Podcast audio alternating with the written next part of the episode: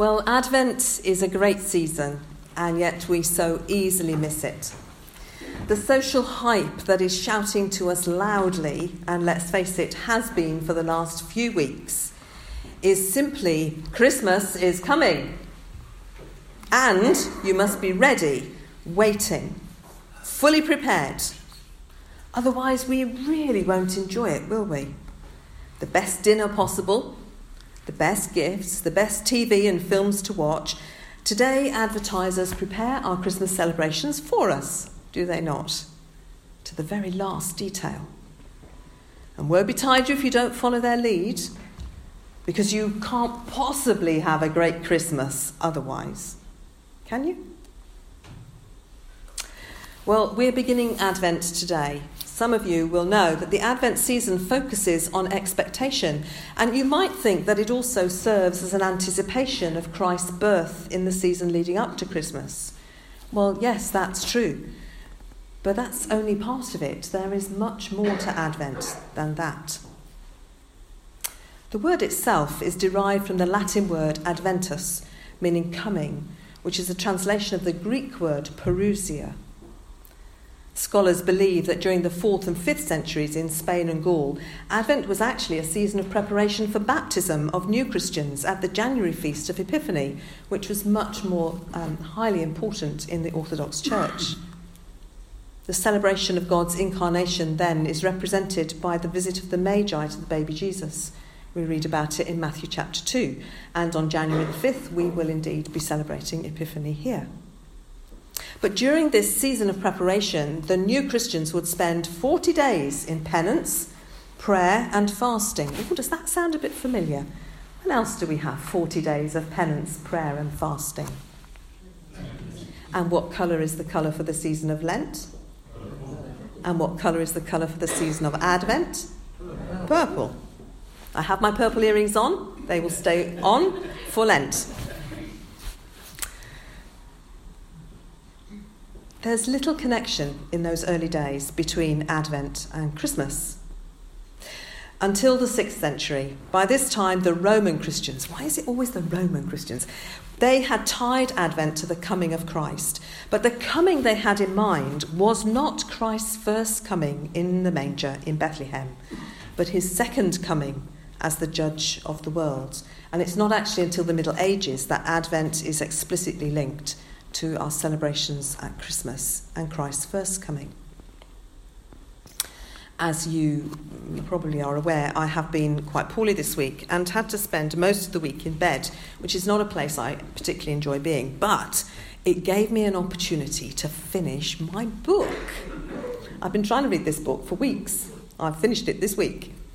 It's by Kate Atkinson. It's called Started Early, Took My Dog. Has anybody read it? No. Okay, well, it's a good book. It's about um, a chap called Jackson Brodie. And as I started reading it, I realised I'd read a book about him before, another one that she'd written. When I got to the end, I discovered that there is another book all about this chap. Now, I am a person who likes to watch and read series of things. I like the play of the continuing story. I like to see how the characters develop. So, this is a big hint, I'd quite like the next book in the story. Um, just one copy would be good though. I don't want lots of copies. I'll just tell you what it's called. It's called Big Sky. So I thought I would buy it myself, and then I had a moment of, oh no, maybe I shouldn't buy it. Maybe somebody else will buy it for me. However, I'm not the only person who likes to see how things develop. There's a sequel to a film that has just been released. I'll give you a clue.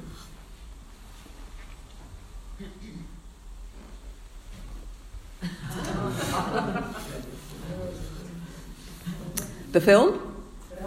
Frozen. Do you realise that Frozen, the first one, was actually done in, nine, in 2013? It's six years old. I was quite taken aback when I discovered that. We seem to have been singing that Let It Go song for a long time. But it shows, doesn't it, actually, how long it takes to make a sequel of these animated films. um, six years to make a sequel. Presumably, they had kind of planned that beforehand. They are advertisers and moneymakers after all. But I wonder what will, I haven't seen the film yet, so I wonder what Olaf and Anna and Elsa and Sven will get up to in the sequel, Frozen 2. So we'll put him here.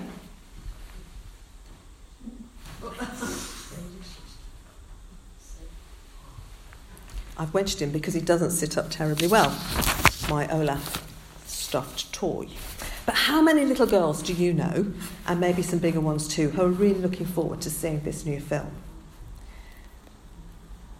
But maybe you have other films that you would really love and desperately want to see the sequel of. And I wonder if you expect that the sequel will always be better than the first. Of course, the Star Wars situation has become ridiculous because now they've got prequels, so they've got the befores. I don't know, beyond me. But there's a something about that continuing story, watching characters develop. Advent is a time, if you like, when we look at the films of Jesus' life. We look back at the first film, the true story of Jesus' birth, and we look forward to the amazing sequel when Jesus returns. The only odd part about this, I suppose, is that we look at the sequel first in Advent, although, of course, all of us have a bit of an idea of the action of the first film, don't we? So we're not entirely surprised. So, as this year we move from year C, focusing on Luke's Gospel, to year A, focusing on Matthew's Gospel, I wonder what we will discover during Advent. Well, our reading had lots of important ideas and images within it, the one from the Gospel, but it needs to be read in context. Jesus is telling the disciples about the end times as they admire the amazing temple building, how this very temple will become ruins. They ask him more questions, and Jesus shares with them some things that could potentially happen in their lifetimes. Just glance at the text, though, it's not very pretty, is it? There'll be um, wars, nations rising against nations. There'll be famines and earthquakes. You'll be persecuted. You'll be handed over to death. Um, there'll be lots who will turn away from Christ. There will be false prophets. Um, the love of most people, it says, will grow cold. It's not a very jolly tale. I don't think I'd want to watch that film.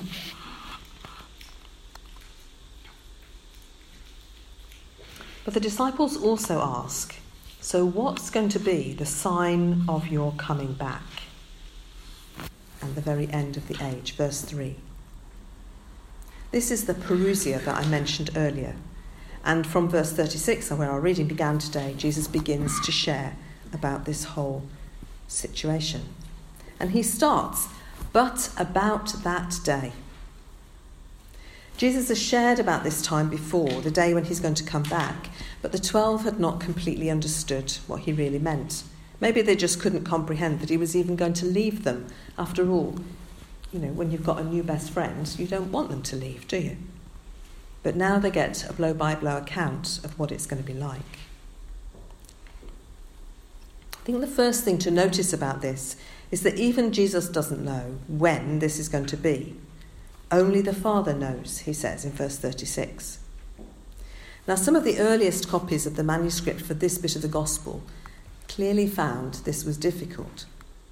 These people who copied the Gospel out saw this bit, not, not even the Son, and couldn't quite work that out. Of course, Jesus would know when he was coming back. They obviously found it an embarrassment, so they just missed that bit out. That's the danger of copying things, isn't it? We can miss things out. But I wonder if perhaps this is actually an admission of Jesus that really helps us to understand that emptying of himself, his divine self, excuse me.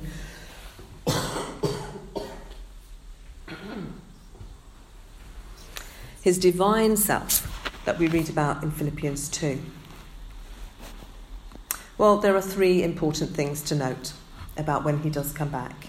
First of all, there will be no warnings. It will be visible and sudden and just happen. That's it, it will occur. Secondly, life is going to be normal right up to the very moment for everybody. Jesus makes that comparison with the time of Noah. When Noah was building the boat, most people were completely unaware of the impending flood. and God's judgment through it. I wonder if you've seen the film Evan Almighty. Seen the film Evan Almighty?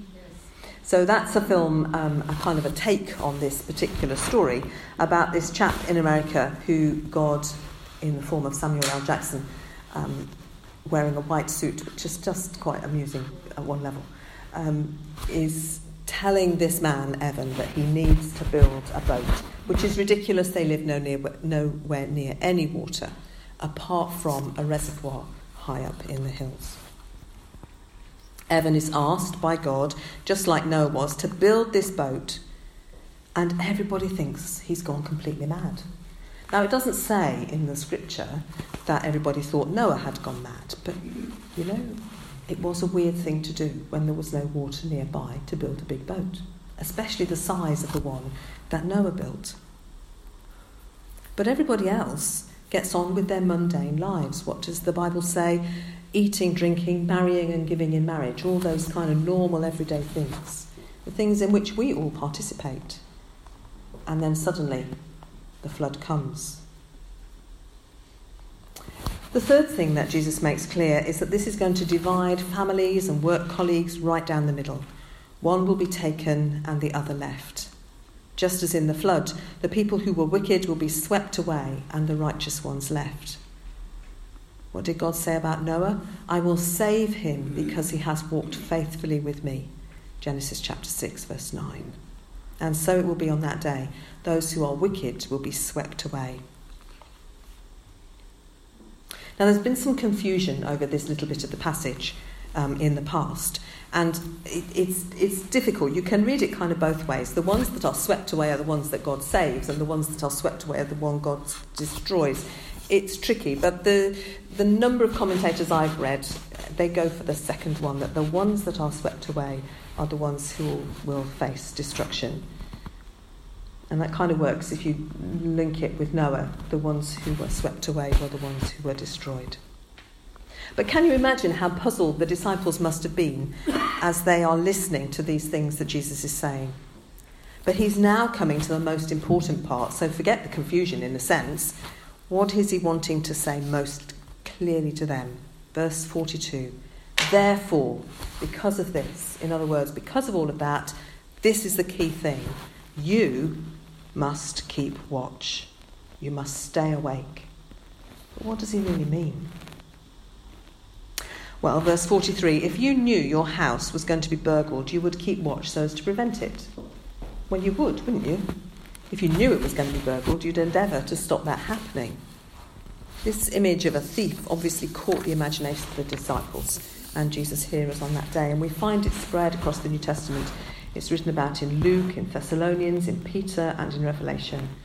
That idea of staying awake or alert. And in Romans 16:15, there's even a link to keeping your clothes on, which, as I was reflecting on that, on that verse, it reminded me of my childhood holidays. My father used to like to get up really early and drive early in the morning so that we would virtually have a whole extra day of holiday. Partly, I think this was because we were camping, so there was always lots of tents to put up and all that kind of thing. But the night before we went on holiday, my brother and I would have to sleep in our clothes for the next day. So that at four or five in the morning, my parents could gently lift us into the car and we were all ready, fit to go. Half asleep, yes, but we were ready for the off. I don't know if ever you had that same kind of an experience or whether that was just my particular parents' way of dealing with holidays. Who knows? But in the Bible, clothing is often seen as a metaphor for a life of discipleship. We live a life where we are clothed in holiness, where we are people who do good deeds, where we endeavour to follow Jesus' example, and we are filled with the Holy Spirit. Dick France, the commentator, suggests that being ready means living faithfully the life that Jesus has called us to, not to engage in end time speculation, but to be prepared. In chapter 25 of the Gospel, Jesus goes on to give three parables that help to um, enlighten this thinking. There's the ten virgins who all went to sleep, interestingly enough. They were not alert. However, when the knock of the door came, the bridegroom is on his way, five of them had made better preparation. and therefore they were able to go to the party. The second parable is the one about the bags of gold, where one servant decides that he'll dig a hole. Well, he might just as well have put himself in it because he made no difference to life, made no change for anybody. Um, he just kind of hid his head in the sand. He certainly didn't live the life, his life to the best of his ability or give the gold the chance to do its work. And then, thirdly, the sheep and the goat story, where Jesus reminds his hearer, hearers that there will be work to be done for others. When did I see you naked and you clothed me? When did I see you sick and you visited me? When did I see you in prison and you visited me?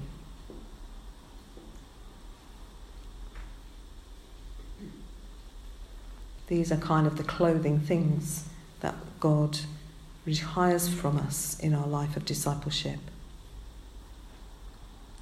Ian Paul, um, a contemporary theologian, a friend of mine, in fact, has written this. In practice, most Christians in history have met their Lord and Judge at the end of their earthly lives. So the promise of Jesus' coming has always had an existential rather than chronological significance. But surely this sense of hope and expectation should shape all of our life and prayer as we ask God our Father, that his name be hallowed, his kingdom come, his will be done on earth as in heaven. I wonder if that's true for you and for me, that that's how we see this issue of Christ's return as something existential, not something chronological that we can expect at any moment. So I'd like to challenge us this Advent as we move into our new liturgical year. How will you live your life? How will I live mine? Will we be alert for God at work amongst us, in the parish, in the diocese, across the world? Over the next four weeks, we will inadvertently live Advent and Christmas concurrently. It's not supposed to be like that. We'll be mixing up the first film with the second. And yet, there is a common message in both films. It's very simple. The message is that waiting for the end is not a static thing. It will mean movement. It will mean being vigilant. It will mean being faithful and being prepared. The shepherds were vigilant. They saw in the sky a host of angels. They were faithful and they moved to discover what it was that God was trying to show them. The wise men, well, they had to follow a star and search. So I wonder what movement you and I will make as we wait. And perhaps more importantly, who will we tell about the waiting? Who will we invite to join us in it? Let's pray.